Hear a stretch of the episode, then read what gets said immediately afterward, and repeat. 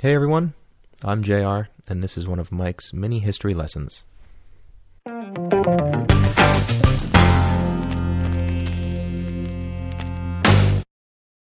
Alvin York's entire unit was all but dead, including his commanding officer. Alvin was standing out in the open, looking at a force of over 100 German soldiers. The Germans were armed with 32 machine guns, rifles, pistols, and they had the high ground. Alvin had his rifle and his pistol. But for Alvin, that was enough. The surviving members of his unit were guarding the prisoners they had captured well removed from the fighting. So Alvin York, with no time to run for cover, and over a hundred German soldiers bearing down on him, did the only thing he could do. He started shooting. When a German soldier started shooting at him, Alvin York shot back, picking them off one by one.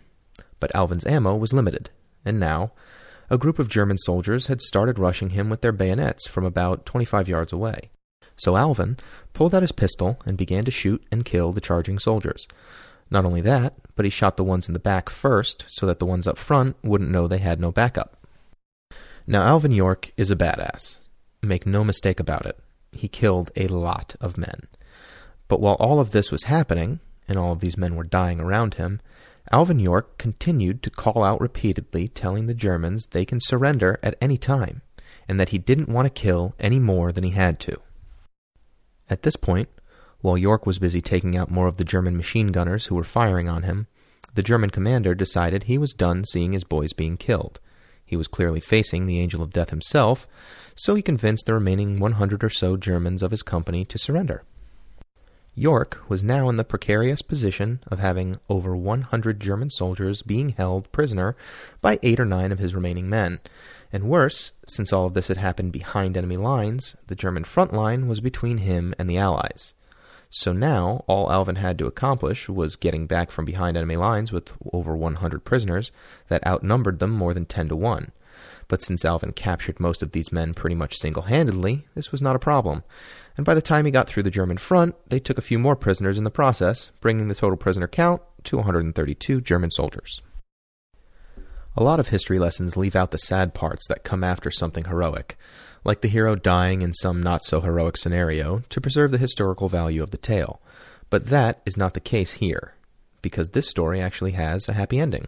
York survived World War I and fathered six sons and two daughters, and founded a public high school in Tennessee, which is still around today and is known for its academic excellence. It's also the only school in the country that is financed and operated by the state and government. When World War II came around, not to be one to run from a fight, Alvin tried to re-enlist in the infantry, but was denied due to his age. Crazy considering he was probably still twice the soldier as half the enlisted men.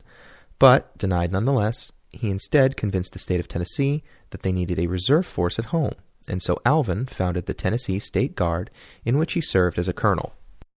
He later died at the age of 76, leaving behind many legacies, the most famous of which was being the biggest badass the infantry had ever seen. Or at least, that's the lesson you would get if Mike was your history teacher.